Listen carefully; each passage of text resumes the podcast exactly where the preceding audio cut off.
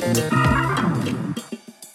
Доброго здоровья! Это подкаст о качестве жизни простыми словами, без шапки. С вами его ведущие Антон Бойко и Полина Полищук. Как обычно, если вам нравится наш подкаст, пожалуйста, поставьте нам оценку и отзыв на площадке, где вы нас слушаете. Сегодня такая будет интересная тема, на самом деле, такая долгоиграющая и актуальная. В последние годы все только говорят о детской психике. Можно посмотреть форумы, можно посмотреть какие-то телепередачи, можно послушать подкасты. Об этом очень много говорится, очень много пишется, очень много сайтов сайтов посвящают этому целые разделы. Меняются подходы к воспитанию, кто-то винит в своих проблемах детства, кто-то узнает, что у детей может быть депрессия, надо что с этим что-то делать, и вообще, что дети это как бы вообще-то люди. И остается один вопрос, кому идти, что делать, если кажется, что с ребенком что-то не так. Обо всем этом мы хотим поговорить с детским психиатром, учредителем Ассоциации психиатров и психологов за научно обоснованную практику Елисеем Осиным. Здравствуйте, Елисей. Здравствуйте, спасибо вам большое за приглашение. Да, очень рада вас видеть в нашем подкасте. Первый вопрос по традиции. Что вас привело в профессию и почему вы занимаетесь, чем тем занимаетесь? Привело меня, как иногда бывает, э, острое чувство влюбленности. Я впечатлился и восхитился однажды психиатром. Ну, он, это влюбленность не романтическая, а скорее такая вот э, увлеченность идеями, увлеченность человеком. Одним из преподавателей на кафедре, который у нас был, с которым я случайно познакомился, он мне рассказывал про свой взгляд на человека, на то, как устроена психика, на душевные, духовные всякие переживания различные. Ну, он э, уважаемый психиатр, преподаватель кафедры, на которой я потом учился. Мне было очень интересно с ним разговаривать, и как-то я увлекся сначала психиатрией. Потом думал, буду заниматься взрослой психиатрией, так как он взрослый психиатр, думал, как-то уйти у него учиться, но я заканчивал педиатрический факультет, и меня запихнули, ну, сказали, идешь в детскую больницу. Ужасно расстроился вначале, а потом увидел, что это что-то фантастически интересное, как черная материя вселенной, как говорил доктор Хаус. И это увлеченность, это удивление, это радость от открытия нового, она, в общем, конечно, до сих пор меня подпитывает и удерживает профессии. Это действительно удивительно интересный мир целый. Я иногда хвастаюсь, то, что моя работа – это как хобби некоторое. Мое, мое хобби – это моя работа. Ну, в общем, так и есть, потому что сложно, разнообразно, интересно, масса остромных мыслей, они, в общем, до сих пор меня в этой теме поддерживают. Вот говоря о черной материи, о том, что это хобби, да, и работа одновременно, можете для наших слушателей коротко описать, в чем заключается работа детского психиатра? Насколько это возможно сделать коротко? Психика, душа – это, по большому счету, инструмент. Это, по большому счету, такой механизм. Вне зависимости от возраста. Ну, в общем, две задачи. Первое – решать жизненные сложности, с которыми человек сталкивается, то есть выполнять какие-то жизненные задачи, выполнять и решать какие-то поставленные перед человеком вызовы. И чувствовать себя при этом более-менее нормально, хорошо, не страданнее, чем приписывает этого, грубо говоря, ситуация. Собственно, психиатры занимаются теми ситуациями, когда душа, вот эта психика дает сбои, когда или что-то не получается, вот, и мы не можем это объяснить внешними обстоятельствами. Или когда ребенок, подросток, взрослый, там, пожилой человек чувствует себя гораздо хуже, чем он мог бы себя чувствовать. Мы исследуем, что мешает. Мы пытаемся понять, какие преграды возникают на пути у человека к тому, чтобы реализовывать себя или чувствовать себя нормально. Исследуя это, мы предлагаем какие-то пути решения. А вот за последние 20-30 лет, на ваш взгляд, какие основные перемены произошли в детской психиатрии с точки зрения, может быть, подходов, отношения к пациентам? Может быть, что-то безнадежно устарело, а что-то оказалось эффективным или вышло на первый план? О, ну это такой прям большой-большой разговор и большой рассказ. И здесь, к сожалению, огромному нужно делить а, то, что происходит у нас, и то, что происходит в психиатрии в целом. То есть если говорить про психиатрию в целом, психиатрия детская стремится, пытается, пока нельзя сказать, что это прям в полной мере получилось, как в условной кардиологии, но стремится или пытается становиться научно обоснованным. Проводятся исследования, дико любопытные, дико интересные исследования, которые вот изучают изучают, например, процесс становления человека на каждом из этапов. Ну, например, когортные исследования, когда сотни людей на протяжении десятков лет жизни, эти люди родились в одном буквально роддоме или в одном городе, за ними наблюдают и пытаются понять, почему одни люди такие, а другие другие.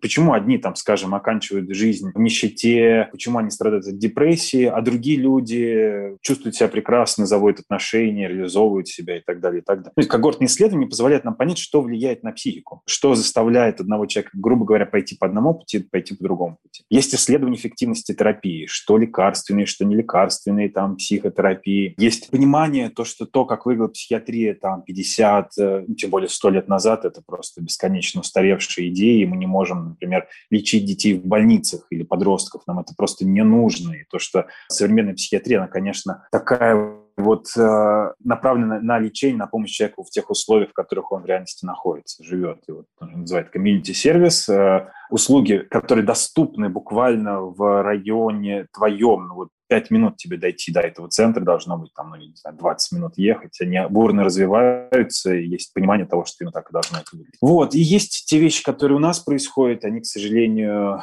по целому ряду причин, э, можно говорить, и нужно говорить, то, что наша социальная сфера в некотором кризисе находится, мы видим кризис и в детской психиатрии. Не используются те методы терапии, которые доступны, там, а, э, методы диагностики, которые сейчас существуют, они в целом устаревшие, буквально диагнозы даже устаревшие, многие подходы недоступны. Есть огромный крен на госпитализации, на стационирование людей с нарушениями. Ну, а это означает, что не оказание помощи, собственно, вот в том самом сообществе, в котором человек живет, в комьюнити, вот в близких к человеку условиях. А какие диагнозы, я понимаю, что их много, может быть, но все-таки какие диагнозы сейчас устарели и какие методики устарели, если уточнить этот момент? Первое, что в голову приходит, к сожалению, до сих пор ставится диагноз раннего органического поражения центральной нервной системы или там задержки развития. До сих пор психиатры могут пользоваться такими бесконечно устаревшими терминами. Тогда как задержка психического развития – это, конечно, не диагноз, а симптом. Мы видим то, что разные расстройства сопровождаются так называемой задержкой, и нам надо дифференцировать между этими расстройствами. С чем мы имеем дело? Задержка из-за аутизма, задержка из-за умственной отсталости, задержка из-за расстройств речи языка, задержка из-за да хоть глухоты, например, той же самой и так далее. А вот регулярно так бывает, то, что приходят родители с жалобами, они говорят, у нас ребенок задерживается и плохо развивается. Ну, а психиатр ставит диагноз задержки, то есть как бы возвращает жалобу. Родитель говорит, что с нашим ребенком, да он задерживается у вас. И это, конечно, мешает получать нормальную помощь, потому что для каждого из тех расстройств, которые я говорил, там умственная отсталость, аутизм, расстройство речи языка, специфическое лечение, а для задержки не специфического симптома нету специфического лечения. Или вот эта история с органикой. До сих пор можно увидеть то, что в выписках, там, я не знаю, в заключениях написано последствия раннего органического поражения и там психоорганический синдром. Тоже бесконечно размытый термин. Мы знаем, когда ну, вот, используют этот термин органика, имеется в виду то, что что-то ударило по мозгу извне, там последствия беременности патологической, там последствия родов, может быть какая-нибудь инфекция. Но мы теперь очень хорошо понимаем, что большую роль играют генетические факторы, то, что все гораздо сложнее, чем ты там, не знаю, родился из-за кесарево сечения, и Абгар у тебя был 8 баллов, из-за этого ты как-то своеобразно развиваешься. Но вот такие диагнозы могут использоваться. Конечно, диагноз детской шизофрении до сих пор используется, совершенно не имеющий права на существование. Там, вот так, когда говорят детская шизофрения, это не лепится, такого нельзя диагностировать, потому что или есть шизофрения, у нее есть своя клиническая картина, есть другие расстройства. Детская шизофрения называют все, что угодно. От аутизма до каких-то выраженных расстройств поведения. И это запутывает и людей, и всю систему. Оказывать помощь так оказывается довольно трудно. Почему, на ваш взгляд, вот такие проблемы есть у нас э, с диагностикой, да, с э, тем же там лечением, с теми же методиками? Что мешает э, чему-то хорошему дальше пробиваться в российскую детскую психиатрию? Ну и, в принципе, в психиатрию, как я понимаю, тоже. Ну, как вводится, там масса проблем. От э, обучения к сожалению, обучением занимаются те же люди, которые написали те учебники, по которым вот э, есть, там, не знаю, рекомендации использования натропов, например, совершенно лекарств, которые, очевидно, не помогают никому и про которых минимум данных. Эти же люди, помимо того, что пишут учебники, они же возглавляют кафедры. И они они же воспроизводят эту систему. Там финансирование системы. Система финансируется больниц крупная. если ты даже очень хороший прогрессивный, умный главный врач, ты пришел управлять больницей, по-хорошему, в соответствии с современными представлениями о психиатрии, тебе нужно больницу закрывать, потому что не может существовать детская психиатрическая больница там на 600 коек, на 700 коек, на 1000. Она просто не нужна. Разукрупнять, тебе нужно помещать мини-центры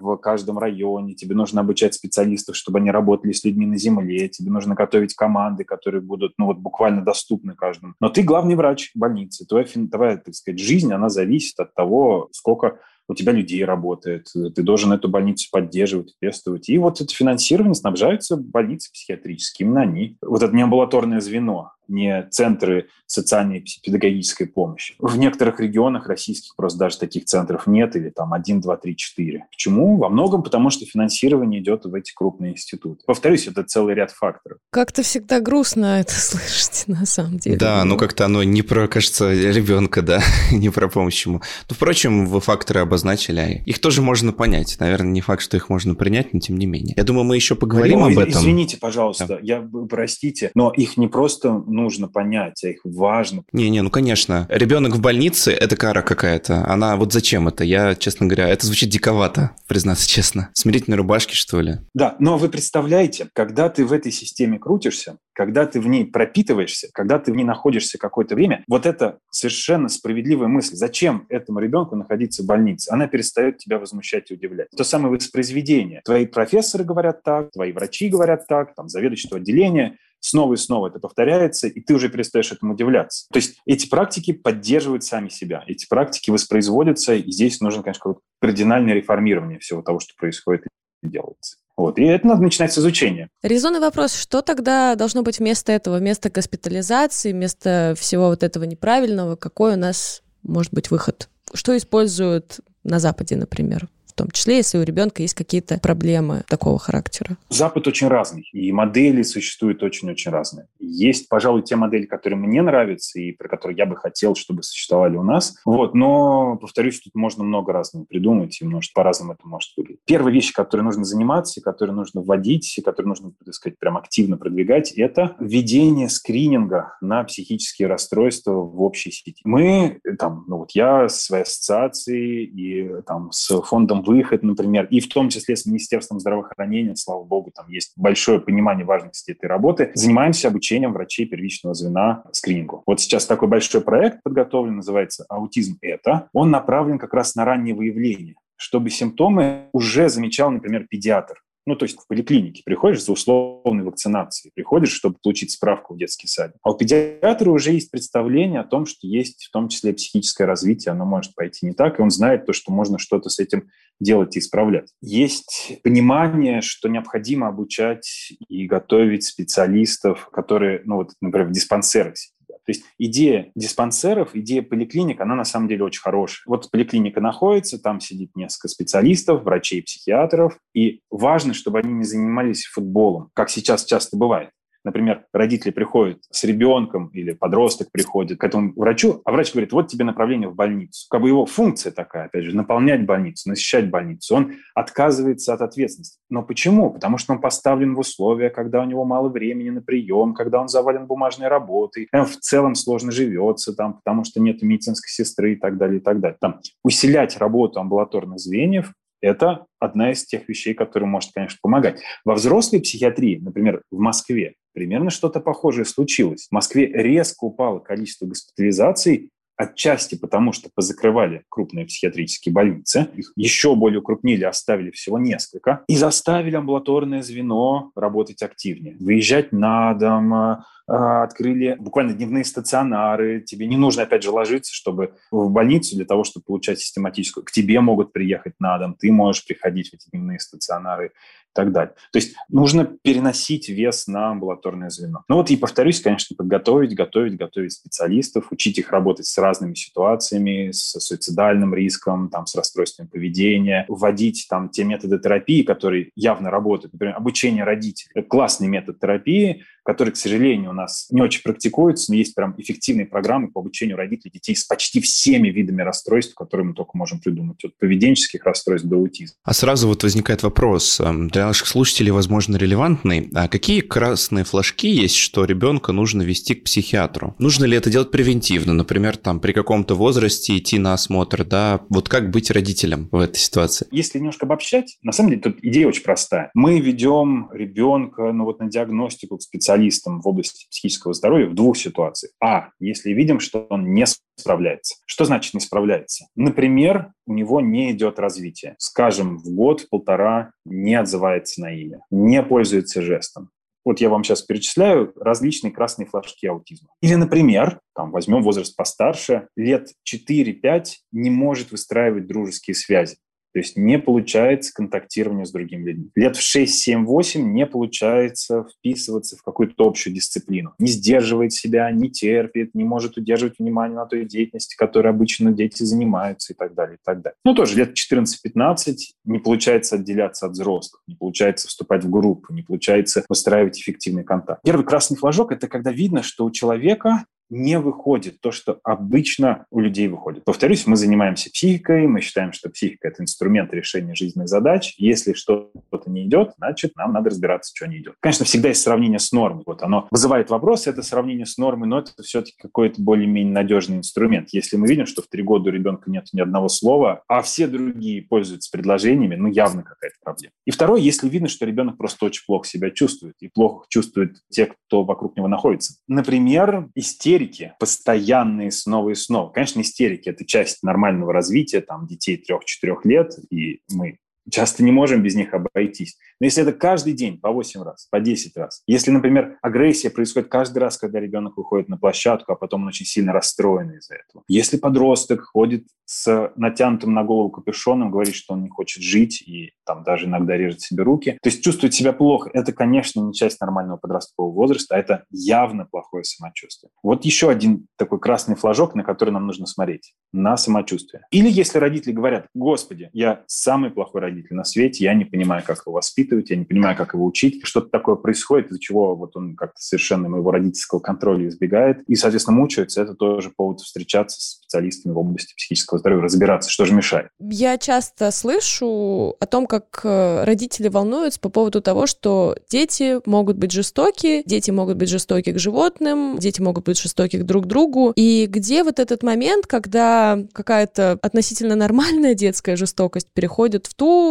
с которой лучше обратиться к специалисту? Как проследить вот этот момент, э, когда ты понимаешь, что происходит что-то не то, и ребенка лучше показать э, врачу? Можете как-то описать вот этот момент тоже? Когда у нас не получается с этим справиться. Понятно, что ребенок может экспериментировать. Понятно, что маленький, несмышленый, трех, пяти, да даже восьмилетний ребенок может, проверяя границы, исследуя там дозвольное, недозвольное, кинуть в кого-нибудь камнем или там ударить взрослого по лицу в тот момент, когда взрослый на него как-то сердце заставляет что-то делать, или участвовать в травле какой-то. Ну, почему? Потому что все другие участвуют. И он идет здесь скорее каким-то социальным законам, наблюдает то, что делают другие, повторяет это. Обычно это не очень сложно остановить. Мы можем поговорить, Иногда мы не физически, не телесно, но наказываем очень грубо говоря, ты опять ударил мальчика, мы уходим с площадки, мы не можем это делать, это запрещено просто. Или там, например, учитель проводит беседу с классом и рассказывает то, как должны строиться отношения,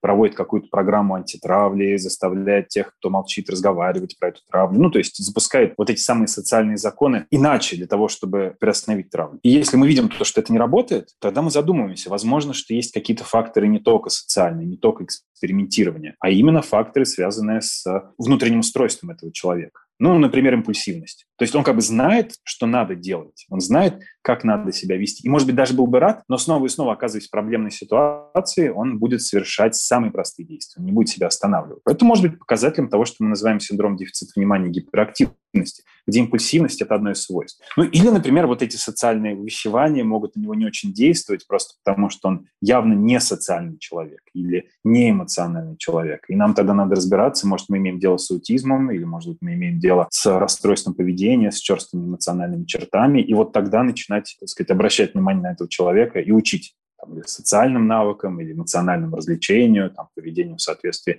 с социальными нормами. Главный момент, когда не работают те способы, которые обычно люди используют для того, чтобы этими штуками управлять. А вот как пытаться этими моментами управлять родителям? То есть вот вы говорите, что есть какие-то ненасильственные способы, когда ты ребенком говоришь, что мы там уйдем с площадки, и ты нельзя трогать вот этого мальчика, там, не знаю, нельзя распускать руки. А что еще? Вот потому что сейчас часто родители говорят о том, что вокруг вот этот информационный фон, как когда тебе нужно быть там максимально терпеливым, тебе нужно там вкладываться в ребенка бесконечно, уделять ему внимание, все дела. И родители понимают в какой-то момент, что они не идеальны и не всегда могут вот это все выполнить. Может быть, есть какие-то простые способы как-то с ребенком управляться, когда нужно вот эти вот моменты как-то их блокировать с агрессией, там, с той же самой, с, с тем, что кусается, пинается. Есть интересные вещи, которые мы выяснили, опять же, из этих самых э, когортных исследований. То есть, опять же, а что такое когортное исследование? Они наблюдают за когортой людей, которые выросли в одном городе, в одном регионе и собирают информацию на протяжении многих лет. Там анкеты заполняют, там родители расспрашивают, беседуют с ними и так далее. Вот.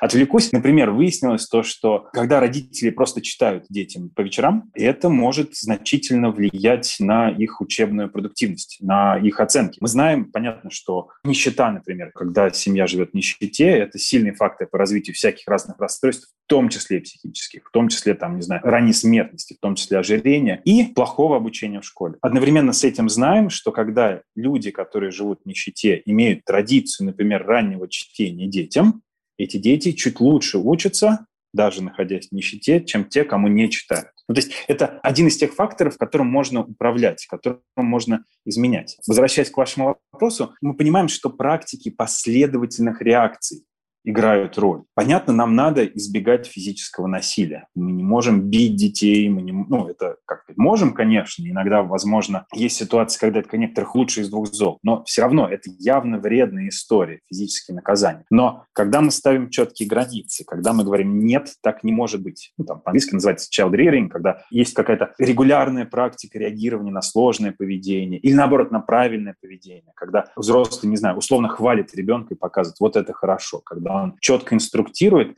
пускай очень по-разному. Очень, грубо говоря, кто-то награждает, говоря приятные слова, кто-то награждает с использованием систем поощрения, а кто-то награждает просто с помощью там, прикосновений и так далее. Но это внимание к правильному поведению и остановка неправильного, особенно агрессивного, там, не знаю, реакции на это тайм-аутами или уходами с площадки. Ну, то есть внимание к поведению играет большую роль. И вот здесь пожалуй, нету явно правильного или явно неправильного пути. Особенно, когда мы говорим про условно здоровых детей, не импульсивных, не расторможенных, там, не знаю, без тревоги. Собственно, само внимание, более-менее последовательное к детскому поведению, позволяет справиться с такого рода историями, такого рода вещами. Вот тоже это было заметно в этих когортных исследованиях. Там, где родители проводят какое-то время с детьми, там, где они с ними разговаривают хотя бы немного, хотя бы какое-то время, там проблемного поведения несколько меньше. Там, где этого нет, там, где ребенок предоставлен в самом плохом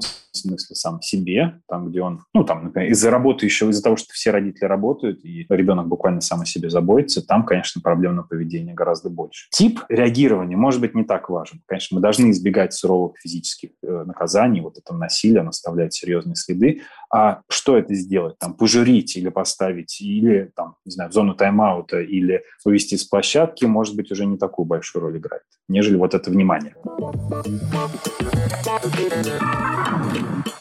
Очень интересная территория, на которую мы с вами выплываем. А насколько наблюдаемое поведение родителя влияет на вот как раз там в том числе психическое развитие ребенка. Ну, приведу пример, да, там один из родителей курит, но говорит ребенку, что это вредно. И, наверное, я полагаю, ребенок, наблюдая за этим, поймет, что, в принципе, курить можно, просто надо говорить, что это вредно. Но фактически отговорить ребенка от курения не получится, потому что говорят одно, а делают другое. Вот как эта штука работает? И работает ли? То есть как на это наука смотрит? Вы знаете, здесь я не могу прям всерьез э, рассуждать, потому что прям таких научных данных у меня нет. Но то же самое. Mm. Есть факторы, которые играют явно большую роль в связи с курением и другими зависимостями. То есть, например, бедность, те, кто растут в бедности, в нищете, те чаще сталкиваются с какой-то зависимостью, там, не знаю, алкогольной или наркозависимостью. Те, у кого часто плохое настроение, те чаще сталкиваются с зависимостью. Ну, там, плохое настроение, плохая самооценка. Вот. Те, кто хуже учатся в школе, например, у них чаще проблемы с зависимостью и настроением. То есть, опять же, некоторые факторы социальные, которые можно изменять. И вот здесь я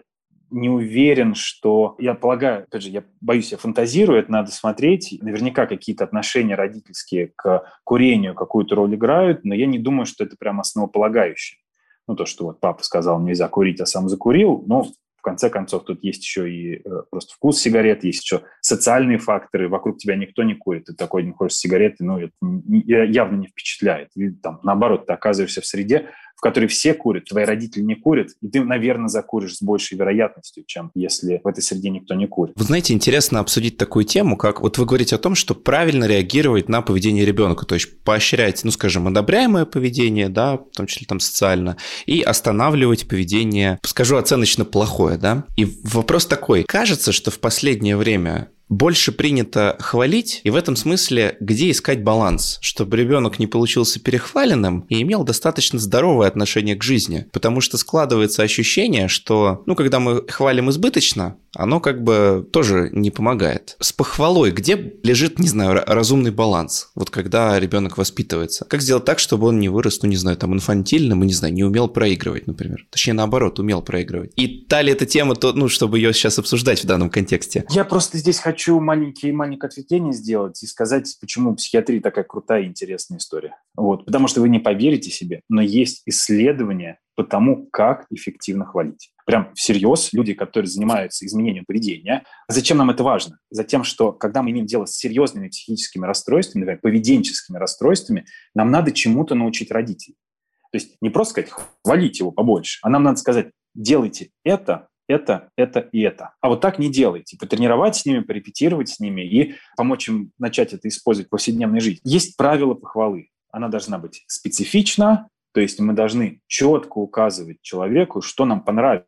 То есть мы говорим «молодчина». Ну что молодчина? Непонятно. «Спасибо тебе. Кухня блестит. Ты все убрал, как я хотел». Это будет более специфичная похвала, и человек будет понимать, что понравилось. Раз. Два. Мы, конечно, стараемся прикасаться. Мы знаем то, что люди любят прикосновения, а еще отношения, конечно, устраиваются через прикосновение, и для многих детей прикосновение более, э, ну, более значимая мотивация, чем любое, там, не знаю, там, Nintendo или там время игр, или какие-нибудь там деньги и так далее. И мы, конечно, пытаемся делать эмоционально, с похвалой и так э, с этим. Но почему мы учим именно похвале? Потому что мы знаем видим, опять же, из исследований разных, то, что похвала более эффективный механизм изменения проблемного поведения – чем наказание, чем критика, чем тот же тайм-аут. Показать ребенку правильный путь и показать то, что вот здесь ты получаешь наше внимание в детском и школьном возрасте один из самых эффективных путей изменения детского поведения. Мы сможем, опять же, есть исследования, которые сравнивали, там, родители учили тайм-ауту, родители учили похвале, и сравнивали интенсивность проблемного поведения в этих группах, и всегда видно то, что гораздо лучше работает похвала. Но как, так сказать, бороться с инфантильностью, как, ну, создавать ситуации преодоления. Не просто хвалить за то, что ребенок что-то делает постоянно, а вот пытаться расширять то, что он делает, предлагать ему новые ситуации, обращать внимание на то, когда у него что-то получается, находиться, сопровождать его в эти моменты. То есть помогать ему справляться с повседневными вызовами, создавать эти вызовы, справлять, помогать с ними справляться.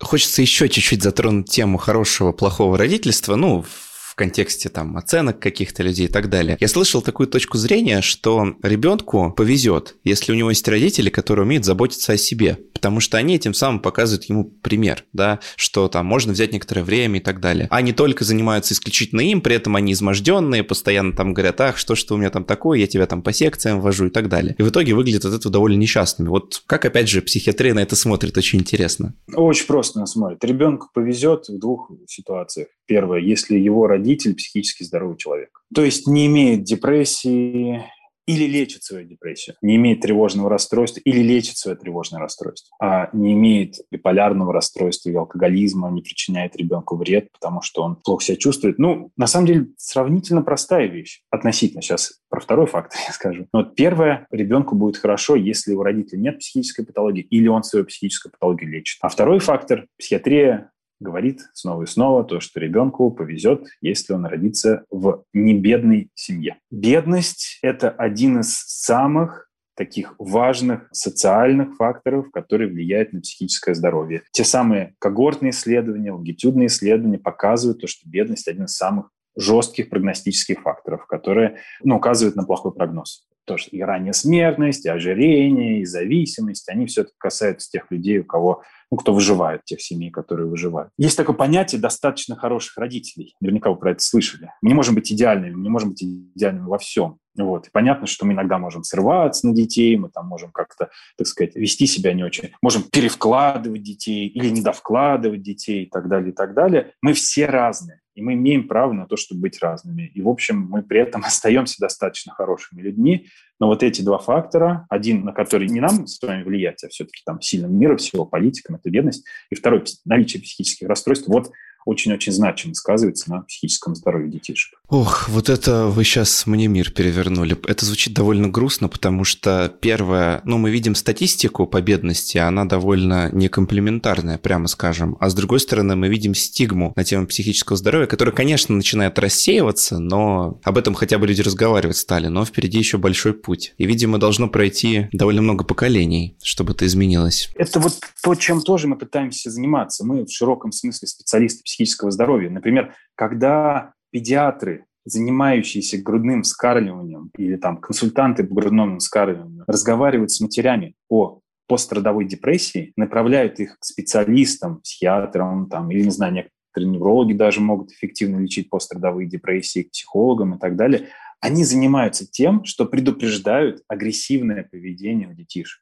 Потому что есть прямая связь наличия постродовой депрессии у матери вероятно, своеобразные практики воспитания маленьких ребят, детишек, и, соответственно, более агрессивное, более сложное, более раздраженное поведение. Понял. Но мне кажется, мы довольно обобщенно, возможно, но для этого часа достаточно хорошо разобрали тему там отношений родителей и детей, насколько там родитель влияет на своего ребенка. Вот давайте рассмотрим момент, когда, допустим, видна там либо задержка в развитии, ну, в общем, один из тех красных флагов, о которых э, вы говорили ранее, да, и дошли до психиатра. Вот э, как понять, что психиатр действительно хороший, профессиональный, что с ним можно продолжить работу. Тоже тему красных флагов, что ли, хочется затронуть, опять же. Только в отношении психиатра уже, Ну, да? насколько это приемлемо и возможно, конечно, да.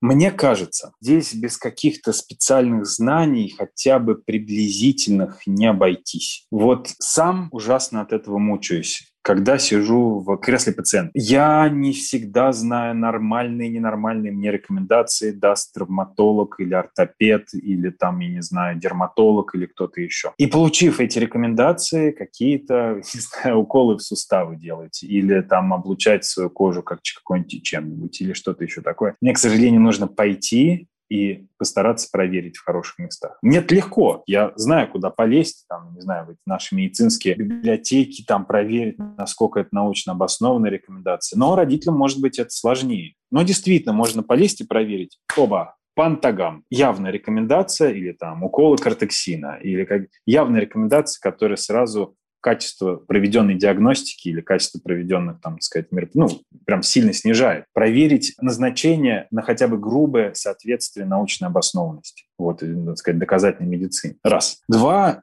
наверное, то, как человек объясняет свои соображения. Понятно, что мы врачи, у нас не очень много времени, там у кого-то полчаса на прием, у кого-то 20 минут, у кого-то там полтора часа и так далее.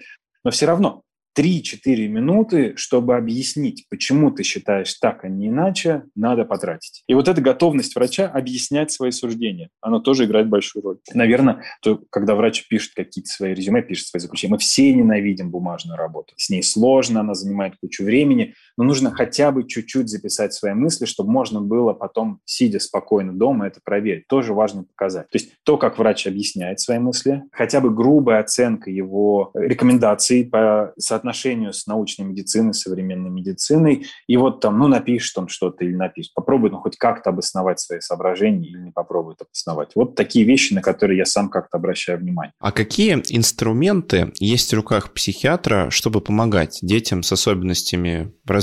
Наверное, из нашего разговора я полагаю, что объяснение родителям, как их поведение или их жизненные обстоятельства влияют на ребенка, это там одна история. Другая история, наверное, там медикаментозная терапия. Но что есть еще? И потом интересно будет про какие-то отдельные штуки поговорить. Ну, во-первых, как поведение родителей влияет на поведение ребенка, но вы даже немножко забежали вперед. В первую очередь, инструмент, который есть у психиатра, это лейблы, это диагнозы. Мы можем объяснять, мы можем давать схему, мы можем вносить некоторое понимание в то, что происходит. Понятно, что если к нам пришли с вопросами, это чаще всего означает то, что или семья в каком-то раздрае. Ну, правда, почему он не говорит? Почему он расставляет предметы в ряд? Почему он условно, там, не знаю, не говорит э, слова, обращенные к людям, а постоянно цитирует какие-то мультфильмы? И их вызывает это поведение недоумение, им хочется понять. И Первый инструмент, который у нас есть, это объяснительный инструмент, это инструмент диагноз. Второй инструмент – это образование. Мы можем сказать, смотрите, этот диагноз означает то-то, то-то и то-то и он не означает того-то и того-то. Мы можем давать рекомендации в целом. Мы говорим, вот, например, для этого диагноза помогают такие-то методы терапии. И желательно записать их на листочек и дать какие-то контакты, дать какие-то рекомендации, куда за ним обращаться. А этого делать не надо. Ну и, наконец, да, мы можем более тонкие вещи объяснять и рассказывать, потому что всегда есть, помимо каких-то общих, глобальных вопросов, у людей есть такие вопросы. А как мне реагировать, когда он истерит? А как мне реагировать тогда, когда он, не знаю, меня укусил? Вот. А что делать там с едой? Как помочь преодолеть его избирательность питания? Опять же, если мы говорим про маленьких детей, частая проблема маленьких детей – это избирательность питания. Иногда они сужают свое питание там, до трех-четырех продуктов. И, и больших детей тоже бывает избирательность питания. Вот, тоже можно немножко давать советы, если что. да. И как, например, работать со сном, там, с расстройствами сна, потому что это частая история, которая бывает и у детей, и у подростков, и у взрослых. Мы можем, там, не знаю, давать рекомендации по реакции на ту же самую агрессию и так далее. Это уже более специфические знания. Они уже требуют, может быть, работы в команде с человеком, который занимается проблемами питания, может быть, работы в сомнологом вместе, то есть там изучать то, что делают сомнологи, и потом давать эти рекомендации. Немножко более узкие. То есть, условно, психиатр не, не обязан это это делать. Но чем больше он работает в этой сфере, чем больше он решает практических вопросов, и чем больше он работает в команде с другими людьми, тем больше у него таких специфических знаний может появляться ответы на вопросы – это важная, важная часть работы психиатра. Ну и, конечно, мы можем, и это одна из тех вещей, которые мы любим, увлекаемся, это часть той самой темной материи, мы можем использовать лекарства, которые влияют на те или иные аспекты поведения. В каких случаях ребенку могут выписываться разные успокоительные препараты, антидепрессанты? Какие у этого, может быть, риски есть? Я просто смотрел такой сериал «Эйфории». Там а, он раскрывает тему, на самом деле, подростковой наркомании, которая пошла от того, что, ну, кажется, да, что ребенка чем-то там, значит, накачивают, заканчивали, но это Америка, у них свои там, по-своему они там живут, скажем, да, и, в общем, в стране чрезвычайная ситуация, по-моему, из-за опиоидной эпидемии, но не будем об этом. Если возьмем российский контекст, то в каких случаях э, медикаментозная терапия применяется и, наверное, какие риски она в себе может нести? Потому что я уверен, что у многих слушателей на эту тему есть предрассудки. Да и вот у меня у самого они есть. Во-первых, речь, конечно, идет про постановки правильных диагнозов. То есть есть некоторые расстройства, Например, нарушение развития, аутизм, расстройство развития речи языка, расстройство учебных навыков, дислексия, дискалькулия, умственная отсталость и еще набор нарушений развития, для которых у нас нет лекарств. И то есть это важный такой момент для психиатра поставить самому себе, что, к счастью, к сожалению, часто не делают, поставить самому себе такую границу ребята, у меня тут нарушение развития, я не могу лечить это лекарством. Ну, повторюсь, постоянная история, мы видим назначение всяких крупных федеральных учреждений, там, федеральных, городских и так далее, какие-то бешеные прописи лекарств людям, например, у которых речь задерживается. А зачем? Потому что речь должен запустить. Но вот те самые исследования, про которые я говорил в начале, они говорят очевидно такой факт. Нет лекарства для развития. Нет ничего, что заставит ребенка быть внимательнее к тому, что взрослый говорит, или там говорить в принципе или использовать жесты.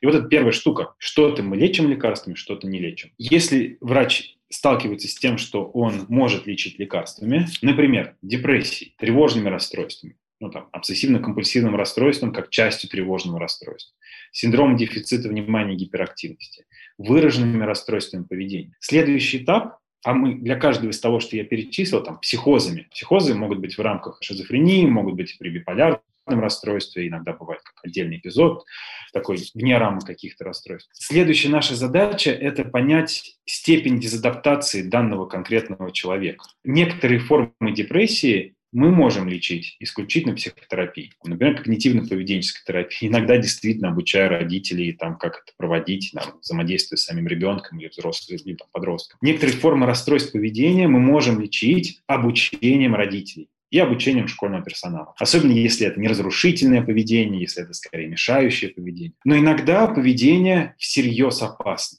Или иногда с этим поведением не получается справиться ни лекарственными способами. Иногда симптомы условной депрессии или обсессивно-компульсивного расстройства такие мощные, махровые, сильные. Условно говоря, ребенок говорит, я не вижу смысла жизни вообще. Я не понимаю, зачем. Каждый день я просыпаюсь с одной мыслью, я хочу умереть. Это может быть поводом. Я там, условно, себя не убью, но я не вижу вообще, для чего мне вот тут, так сказать, ходить, почему меня к вам привели. То есть степень страдания такая высокая, э, что мы можем назначать лекарства. Ну и опять же, если видим то, что другие способы не очень помогли, не очень сработали. Или видим, например, то, что одним обучением родителей мы не отделались. То есть родители знают про то, что, скажем, у ребенка синдром дефицита внимания и гиперактивности, они используют те инструменты, которые нужно использовать, системы поощрения, э, инструкции, там, может быть, какие-то тайм-ауты, а он дерется. И каждый выход на детскую площадку – это импульсивный взрыв, импульсивный... Он выпадает из жизни. В такой ситуации, повторюсь, мы можем подключать специфические препараты, специфические лекарства. У нас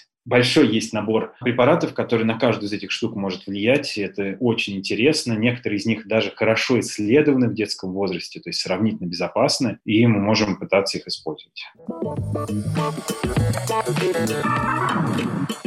Сейчас насколько я знаю, насколько я слышу, очень любят все сводить э, к некой психосоматике. Что вот, мол, значит, все болезни от нервов, и, в общем, вы чем угодно заболеете, там, от рака до, там, не знаю, депрессии, от того, что вы все нервничаете, вас что-то, что-то расстраивает. Насколько я знаю, что вот есть э, вот этот неправильный термин психосоматика, а есть некие соматоформенные расстройства, которые значит совершенно другое. На одном примере задам вопрос. Вот есть пример, когда там родители ругаются, у ребенка болит живот, и ребенка, значит, приводят к врачу, и есть врачи, которые говорят, ну, у вас как в семье вообще там дела обстоят, и там ребенок говорит, родители ругаются, вот, и потом у него животик проходит, оказывается, все в порядке. Вот как понять, есть ли вообще эта проблема того, что у ребенка может болеть от какой-то плохой, не знаю, обстановки в семье, или у него действительно могут быть какие-то реальные расстройства на этой почве? Можете как-то объяснить? Ну, во-первых, э, это диагноз исключения. Понятно, что когда у ребенка болит живот, болит часто и болит сильно,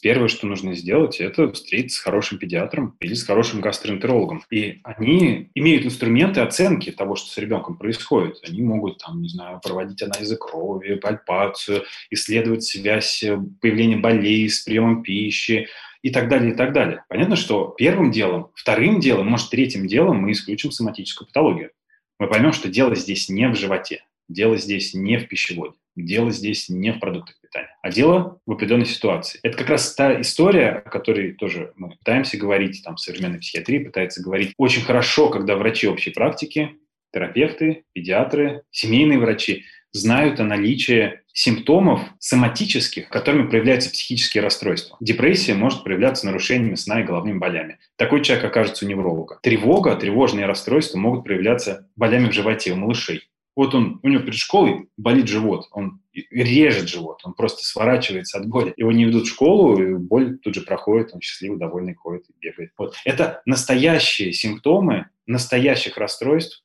но не соматических, а психических, поведенческих расстройств. И в этом смысле, конечно, первая вещь, которую мы делаем, мы исключаем вот эти самые соматические расстройства. Мы должны понять, что дело не в этом. А потом начинается обычная работа врача-психиатра. Он собирает информацию, он беседует с детьми, иногда они заполняют специальные анкеты, родители могут заполнять специальные анкеты. Он собирает информацию, чтобы понять, в каком контексте проявляется эта история. И редко мы увидим то, что боль в животе возникает у успешного, хорошо обучающегося ребенка, который с удовольствием получает четверки, пятерки и любит выступать. Нет, мы увидим видим социальную тревогу, мы видим то, что роди, там, боится учителя, мы видим какую-то усталость от школы, стресс какой-то. Или то, о чем вы рассказываете. Интенсивные боли в животе по вечерам, когда родители ссорятся и так далее. Мы понимаем, что этот э, симптом возникает, например, в контексте подавленного настроения или вообще нарушения адаптации в связи с тяжелой семейной ситуацией, в связи с тяжелой обстановкой. Это технически понятная история. То есть нам, э, врачам, ну, как, не знаю, терапевт исследует кожу, смотрит ухи, уши, не знаю, слушает легкие, мы беседуем, мы точно так же собираем информацию, как собирают ее врачи общей практики, гастроэнтерологи, эндокринологи. И делаем на основании выводы. Хочется в завершение нашего выпуска поговорить вот о чем. Апрель – это месяц осведомленности об аутизме, расстройствах аутистического спектра. Возможно, выпуск выйдет чуть позже, но, однако, тема выглядит довольно важной. У нас уже было год назад интервью у мамы девушки с э, таким расстройством. Сейчас тоже хотели бы затронуть эту тему, но с перспективы врача. В прошлом, собственно, интервью нас поразило то, насколько сложно было столкнуться, да, там, вот с этой болезнью, и насколько медицинская система не готова была помогать. Ну, в силу, видимо, какой-то необразованности, что ли, да, на тот момент. Вот скажите, меняется ли сейчас ситуация? И что делать родителям, которые у ребенка подозревают аутизм? Я выскажу вот это, знаете, противная фраза, выскажу некоторую экспертную позицию. И должен сказать, что экспертная позиция, она, конечно, имеет самую низкую степень достоверности. У нас нет хороших, качественных исследований, чтобы отвечать на вопрос о том, меняется ли ситуация, меняется ли позиция. Мне с точки зрения экспертной кажется, что немного меняется, но не так, как бы хотелось. Меняется в каких-то крупных городах, причем отдельных, там, не знаю, в условной Москве ситуация получше, в условном, там, не знаю, Красноярске ситуация может быть получше или Новосибирске. Но не так, как должна была бы меняться. Мы видим по-прежнему гигантский разрыв между тем, сколько должно быть специалистов, которые разбираются в области аутизма, и могут хорошо ставить диагнозы и могут хорошо его выявлять, и тем количеством, которое в реальности есть. Это единицы. То есть настолько единицы, что у, роди, там, у родительские сообщества прямо составляют формы, и там написано там 6 фамилий на какой-нибудь крупный Новосибирск, там 10 фамилий какую-нибудь Москву. Это же катастрофа, как то, что мало так. К этим специалистам очереди по несколько месяцев тоже не должно быть. Конечно, хороших историй все больше и больше. Рано поставили диагноз, рано выявили, начали какую-то терапию. Но еще до сих пор есть проблема, то, что хорошая терапия, хорошие занятия, хорошее обучение, которые нужны людям с аутизмом, это все-таки то, за что пока платят родители. В систему медицинского страхования, обязательного медицинского страхования, хорошая терапия не включена, хотя это является обязательной частью лечения. В новых клинических рекомендациях Министерства здравоохранения поведенческий подход, составление обучающих программ – это рекомендованная история. Это необходимо делать. Но пока это никаким образом не оплачивается системой медицинского страхования или социального страхования. То есть это до сих пор на руках родителей находится. Кстати, к слову, это то, чем хотел поделиться. Мы вот с Докмед Академией сейчас начинаем такой э, курс. Он не будет очень большим, но он будет как раз направлен на нарушение развития. В первую очередь на аутизм. Мы будем говорить про симптомы аутизма, про лечение аутизма, разбирать различные ситуации, он будет как раз направлен на подготовку врачей. Как ставить диагнозы, как строить программы лечения, как рассказывать про это расстройство, как дифференцировать его от других, какие бывают сопутствующие расстройства. Очень мне, так сказать, волнительно про это говорить. Тоже мы хотели к месяцу распространения информации про аутизм это сделать, к апрелю, но не получилось прям в апреле это начать делать, но хотя бы вот начинаем рассказывать про этот курс. На Докмед Академии в Инстаграме и в Телеграме будет про это более подробная информация, информации, когда мы начнем, когда у нас будет получаться. Вот как раз, чтобы преодолеть, постараться преодолеть этот разрыв между тем, сколько есть специалистов, которые умеют этим заниматься, и сколько нам нужно в действительности на наши э, крупные большие города. Вот, ну а что родителям делать? Э, тут, опять же, масса вещей, но, мне кажется, очень важна хорошая качественная информация. Есть, я напомню, вот этот, например, проект «Аутизм – это», который фонд «Выход», э, наша ассоциация, еще целый набор партнеров подготовил с качественной информации про аутизм, про его лечение, про раннее выявление, про то, как э, ставить это диагнозы. Он доступен в интернет, там э, его легко найти, там есть шкалы, опросники для выявления аутизма, там есть информация, когда обращаться к врачу-психиатру. Вот. Есть там сайт фонда «Выход» и еще некоторых фондов, например, «Обнаженных сердец», где очень много рассказано, что делать. И, конечно, надо связываться с другими родителями, с ассоциациями родителей и детей с этой проблемой, потому что, вот, повторюсь, у них часто есть контакты. Они знают, знают, кто хорошо работает в области обучения, кто хорошо занимается какими-то медицинскими вопросами, кто может помогать. Вот. К счастью, информации много. Может быть, услуг не так много, как бы хотелось, но информации много, и погружение в качественную информацию сильно помогает. Я надеюсь, что мы как площадка с аудиторией сможем дать выжимку из этой информации в виде ссылок и так далее, чтобы больше людей имели доступ к хорошей, качественной информации, и в том числе знали о вашей программе. Спасибо вам большое, что это делаете, это очень круто. Спасибо вам большое. К сожалению, нам придется завершать наш выпуск. Если честно, это время пролетело просто... Я даже не поняла, как оно пролетело, собственно. И вообще, кстати, вот эта вся история про аутизм, вот как когда я слушала вот вас, Елисей, у меня такое ощущение, что это была такая, знаете, тонкая красная нить, которая пронзала вот весь наш диалог, потому что так или иначе мы об расстройствах аутистического спектра вспоминали. Будем тогда завершать. Я немножко подверду, подведу итог. Очень хочется подвести его тем, что Елисей сказал еще в самом начале начале, наверное, что, дорогие родители, если вы переживаете за своих детей, у вас есть одно очень классное средство. Читайте им вслух вечером. Я просто вспоминаю свое детство, как мне читал папа, и были непростые, на самом деле, времена, которые переживали мои родители. И когда родители что-то мне рассказывали, читали какие-то книжки, пели песни, это было какой-то такой надеждой на то самое светлое будущее. Я им за это очень сильно благодарна, это помню, несмотря на то, что это было очень давно. Так что, Лисей, спасибо вам большое за ваш большой рассказ, за все вот эти возможности, которые на самом деле есть у родителей. И, пожалуйста, не бойтесь э, показывать ребенка детским психиатрам. Читайте об этом, ищите информацию и ничего не бойтесь. Спасибо, друзья. В описании выпуска мы оставили все полезные ссылки. Об оценках, отзывах тоже не забывайте. Подписывайтесь на наш подкаст везде, где только можно. Мы есть на всех платформах и пишите идеи для выпуска в комментариях. У нас в гостях сегодня был Елисей Осин, детский психиатр, учредитель Ассоциации психиатров и психологов за научно обоснованную практику. Спасибо вам, Елисей, еще раз. Спасибо, Антон. Спасибо. Слушайте Фуфлоу, подкаст, где мы разбираем лекарства пустышки, которые на самом деле не лекарства. На тропы, о которых Елисей говорил, мы тоже как-нибудь разберем. Читайте наши медиа о здоровье Купрум, задавайте вопросы нашему боту-справочнику в Телеграме о любых заболеваниях, которые вас интересуют. И продвинем доказательную медицину без доказательного экстремизма вместе. Всем пока. Спасибо.